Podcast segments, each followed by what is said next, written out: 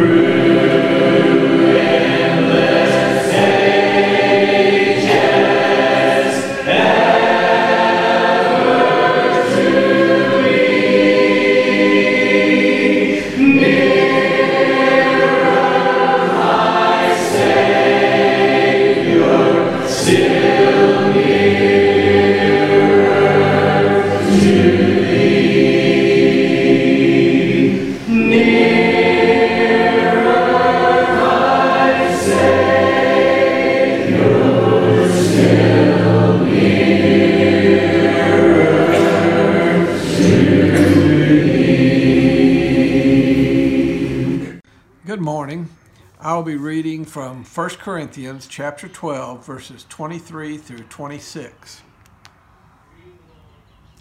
For I received from the Lord what I also passed on to you. The Lord Jesus, on the night he was betrayed, took bread, and when he had given thanks, he broke it and said, This is my body, which is for you. Do this in remembrance of me.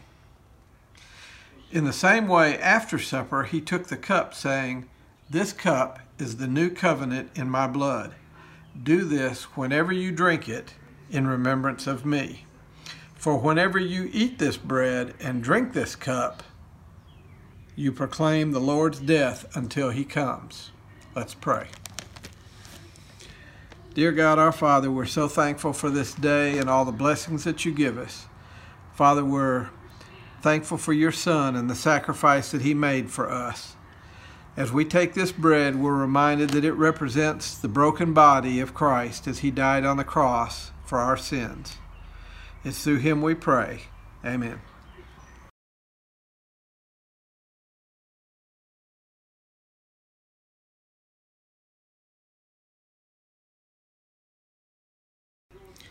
And now let's pray for the fruit of the vine. Dear God, our Father, we're thankful for the blood that was shed to wash away our sins. Father, as we take this juice, this fruit of the vine, we're reminded that it represents the blood of Jesus that was shed to wash away our sins. It's through Jesus we pray. Amen.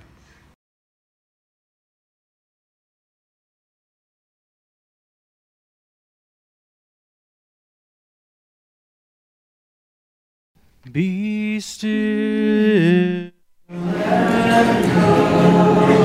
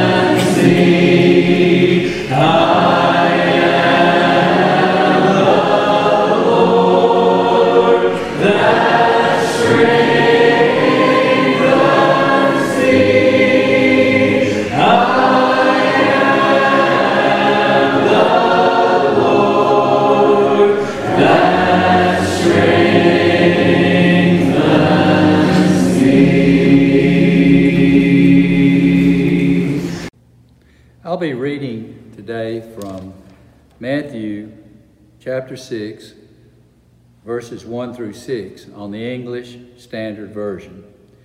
Beware of practicing your righteousness before other people in order to be seen by them. For then you will have no reward from your Father who is in heaven.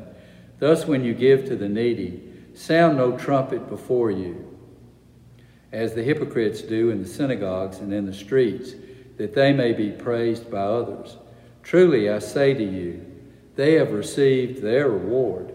But when you give to the needy, do not let your left hand know what your right hand is doing, so that your giving may be in secret, and your Father who sees in secret will reward you. And when you pray, you must, must not be like the hypocrites for they love to stand and pray in the synagogues and in the street corners, that they may be seen by others. Truly I say to you, they have received their reward. But when you pray, go into your room and shut the door and pray to your Father who is in secret. And your Father who sees in secret will reward you. Welcome to our worship service. And if you will, please take your Bibles, turn to the Sermon on the Mount in Matthew chapters 5 and 6. Jody Bowman just finished reading moments ago from Matthew chapter 6, 1 through 6. I love the Sermon on the Mount. It tells us that the church at Her- Heritage, we as God's people, are to let our light so shine before men that they may see our good works and glorify God in heaven. You know, at, at Heritage, we want to be the light of the world. And then also, we want to be the salt of the earth. Imagine heritage living up to what Jesus said here in Matthew chapter 5 that we live like a city that's set on a hill that cannot be hidden. But you know what? Jesus wants us to be examples of his truths in this world. He wants us to be individuals that are living godly lives. You know what I've noticed at night when I'm driving with my lights on in my car? I notice that sometime, sometimes my lights are too bright. In fact, they are so bright that other, other drivers have to flash at me saying, You're too bright. Tone that down a little bit. I've also noticed that concerning salt, salt is one of my favorite seasonings whenever I'm grilling. And I've gotten complaints many times Daddy, this hamburger is way too salty. This is ridiculously salty. In other words, what I've noticed is Jesus, these two images of light and salt, Jesus said you can do too much of it. In fact, we need to understand that in Matthew 5, Jesus said, You're the light of the world, you're a city set on a hill, you're the salt of the earth. But look at what Jody read just moments ago there in Matthew 6. First of all, in verse 1 Beware of practicing your righteousness before other people in order to be seen by them. What's Jesus saying? Your light's too bright. You, you're too salty in my life. And look at verse 2. Jody read, When you give to the needy, sound no trumpet before you, as the hypocrites do. In other words, some individuals were not only too bright, they were too loud. They were tooting their own horns. In other words, saying, Look at the righteous deed that I'm doing, waving their hands back and forth.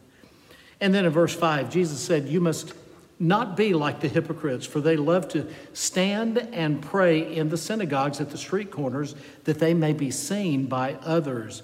There it is again, this over righteous uh, persona that some people seem to project to the world. Jesus is noticing that, and he says it's not good. And then finally in verse 6, Jody read, When you pray, go into your room and shut the door. Pray to your Father who is in secret.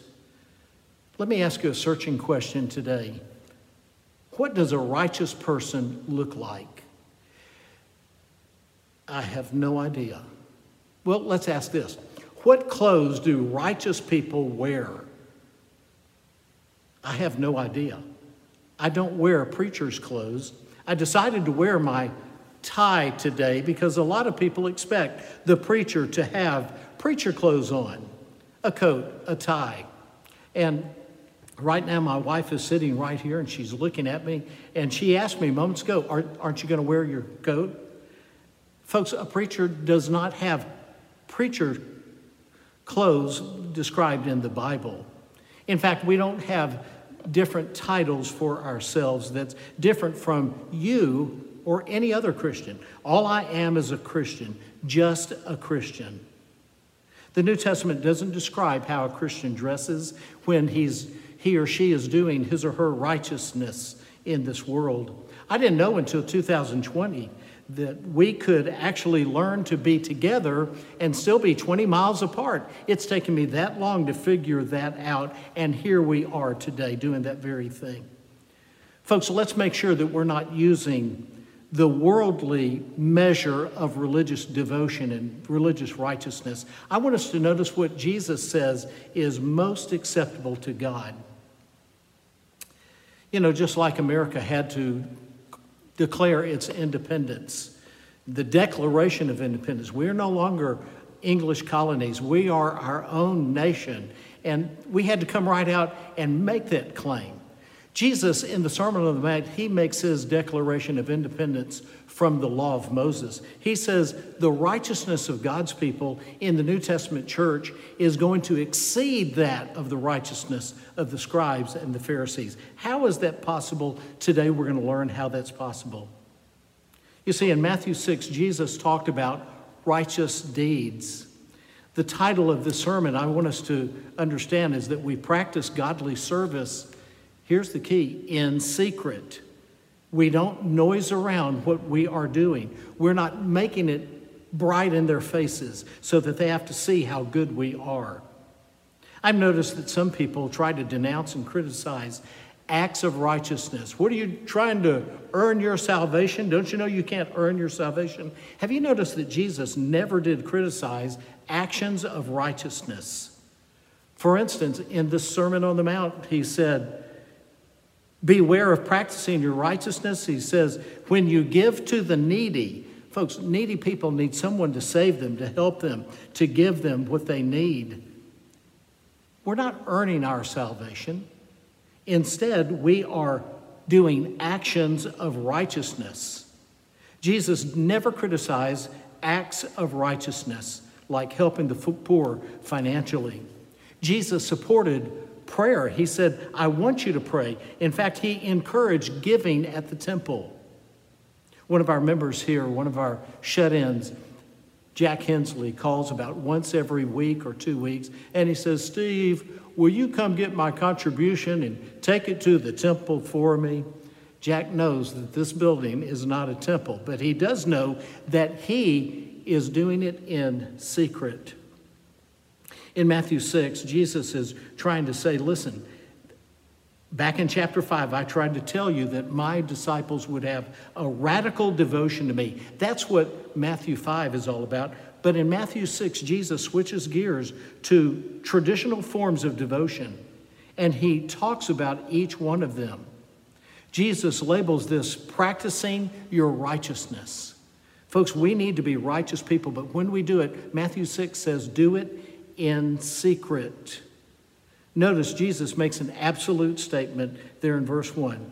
If you do these acts of righteousness for the sake of being seen, then you will not be rewarded by our Heavenly Father. Folks, being righteous, being righteous is not defined just by the action of helping a needy person or praying or fasting. There also has to be the right motive behind that act of righteousness. Jesus' first illustration of giving to the needy, he giving to needy and poor people was a big deal in the ancient world. Certain men that Jesus calls hypocrites, he said he wanted to make sure that those individuals wanted everyone to know just how good they were.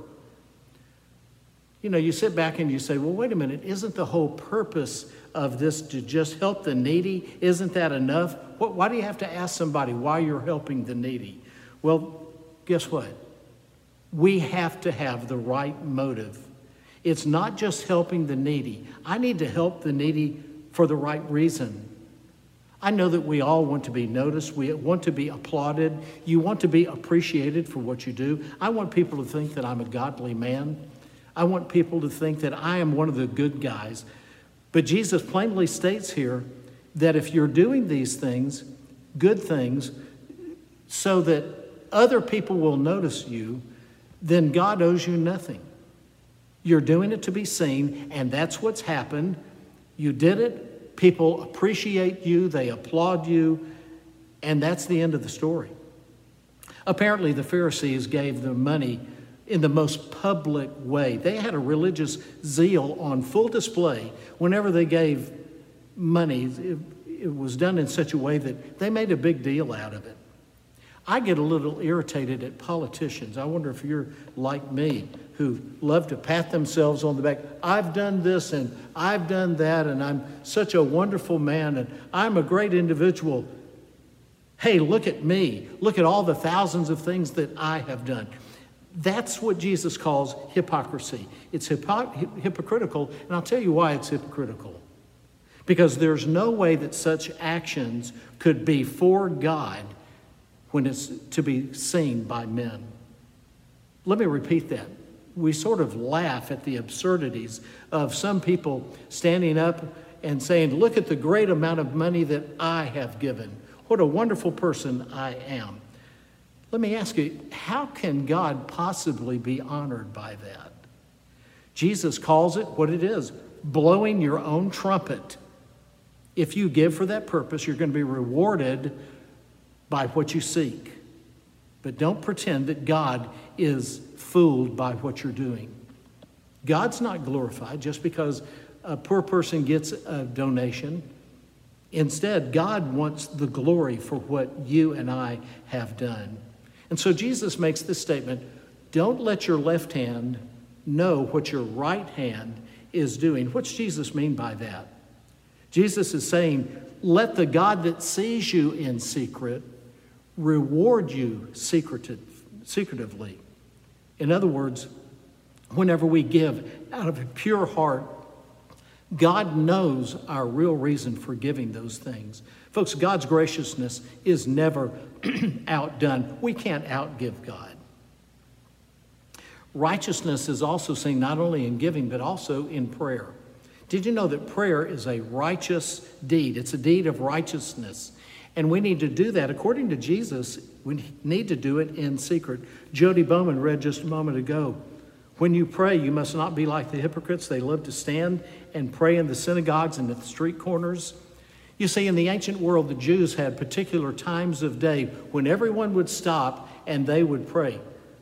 Well, the scribes and the Pharisees would make, make sure they were either in the synagogue or in the marketplace or in the temple, in a place where there are lots of people. Oh, is it the time of prayer? And they would put on a huge performance in their prayer.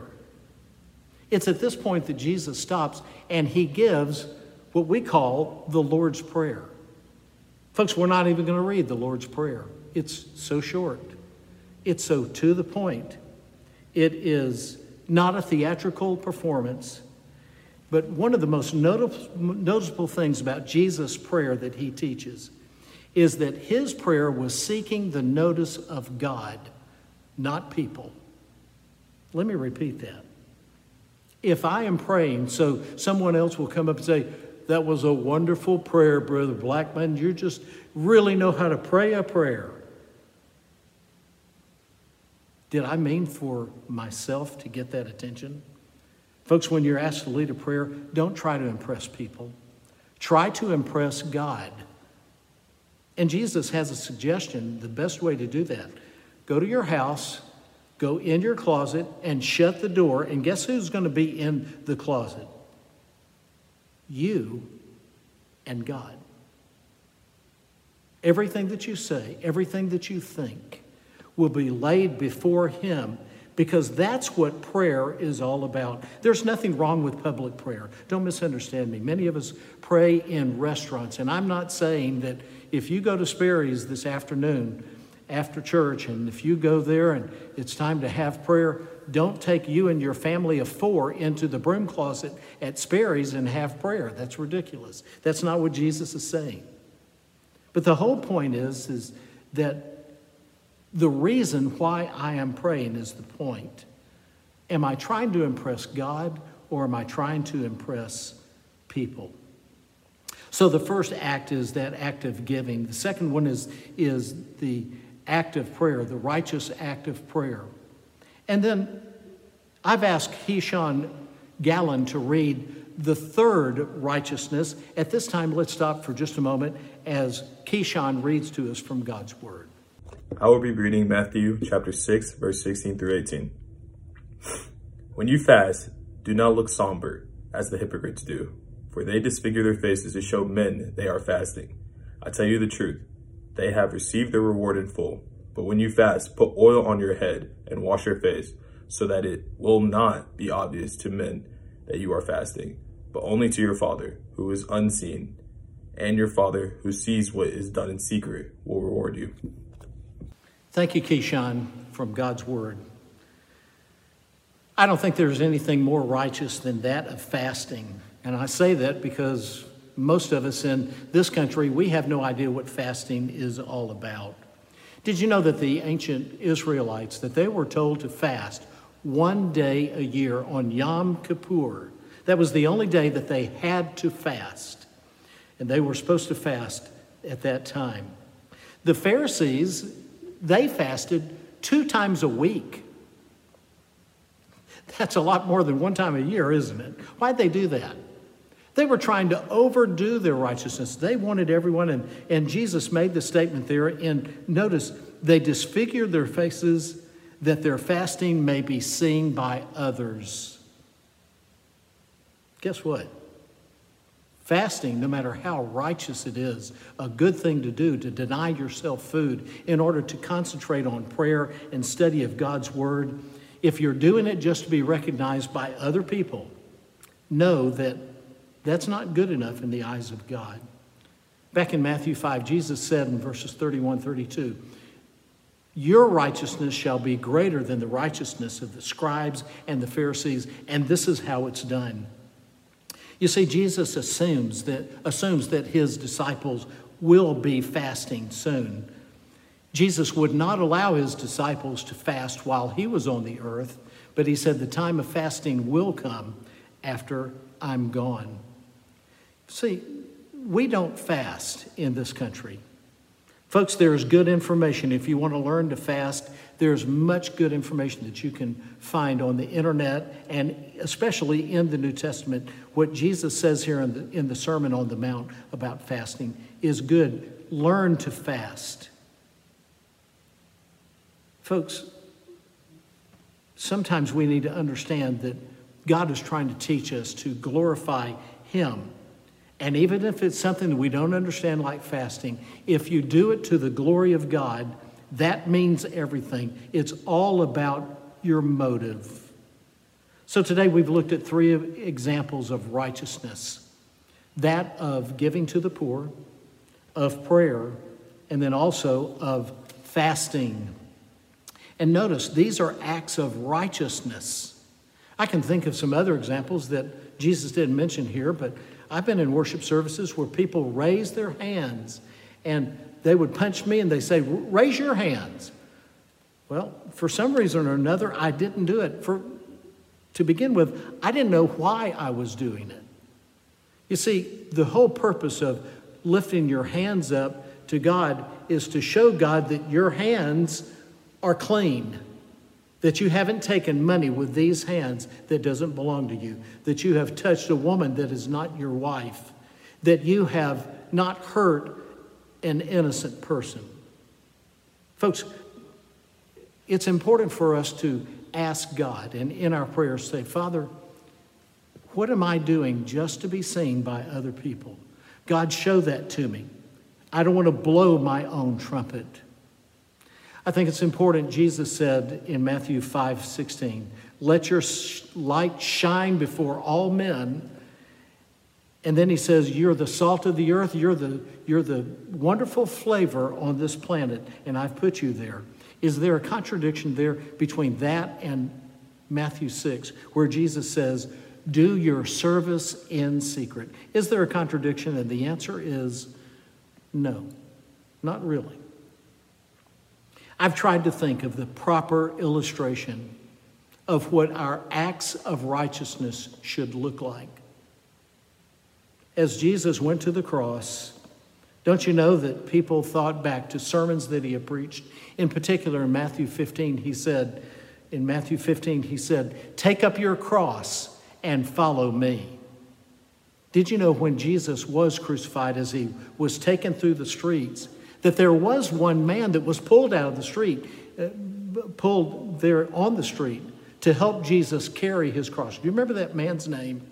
Simon of Cyrene. He was visiting for the Passover, and here he was conscripted to work for Christ, to help Jesus carry his cross. He's the only person that I can think of that actually carried the cross of Christ. Do you think later on, when he finally became a Christian, we know the names of his two children, whose two boys that were with him on that occasion when Jesus was crucified.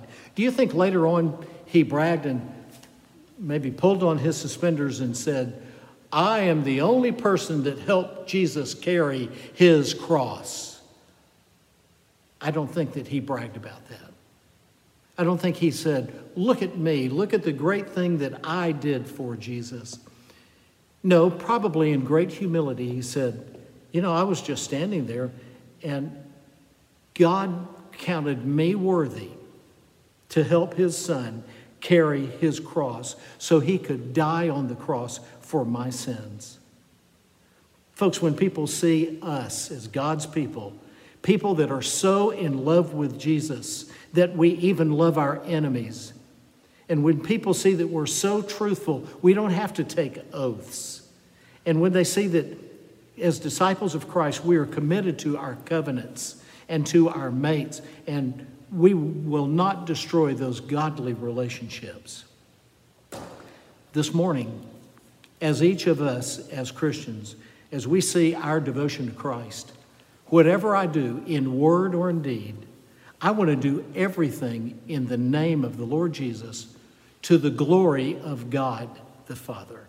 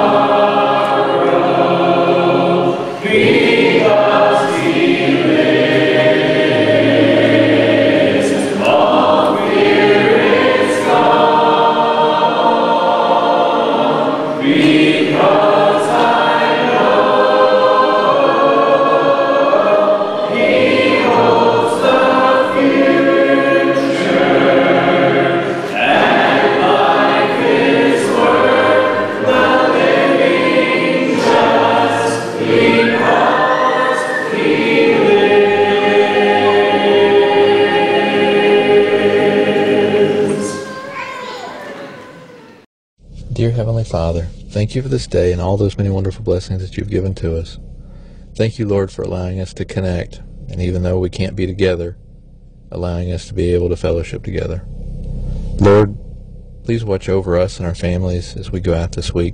Please help us to understand that we should do good for the sake of doing good and not for any recognition that we may receive. Lord, please watch over those who are sick and afflicted. Please watch over our country. Please watch over all those who need help during this time, whether it be emotionally or physically.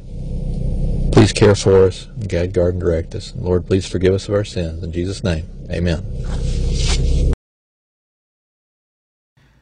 Thank you for joining the Heritage Church of Christ worship service today. Our elders and deacons and ministers are going to be meeting this afternoon at 3 p.m. in the church picnic area for our monthly leadership meeting. You can support us with your prayers for our wisdom at this meeting. Our leaders need God's guidance right now more than ever as our country moves away from social distancing. We need wisdom as we make decisions going forward. Also, our leaders appreciate your financial generosity by all of our members and visitors, and here are the many ways that you can and are giving. Until we meet again, may the Lord bless you and keep you.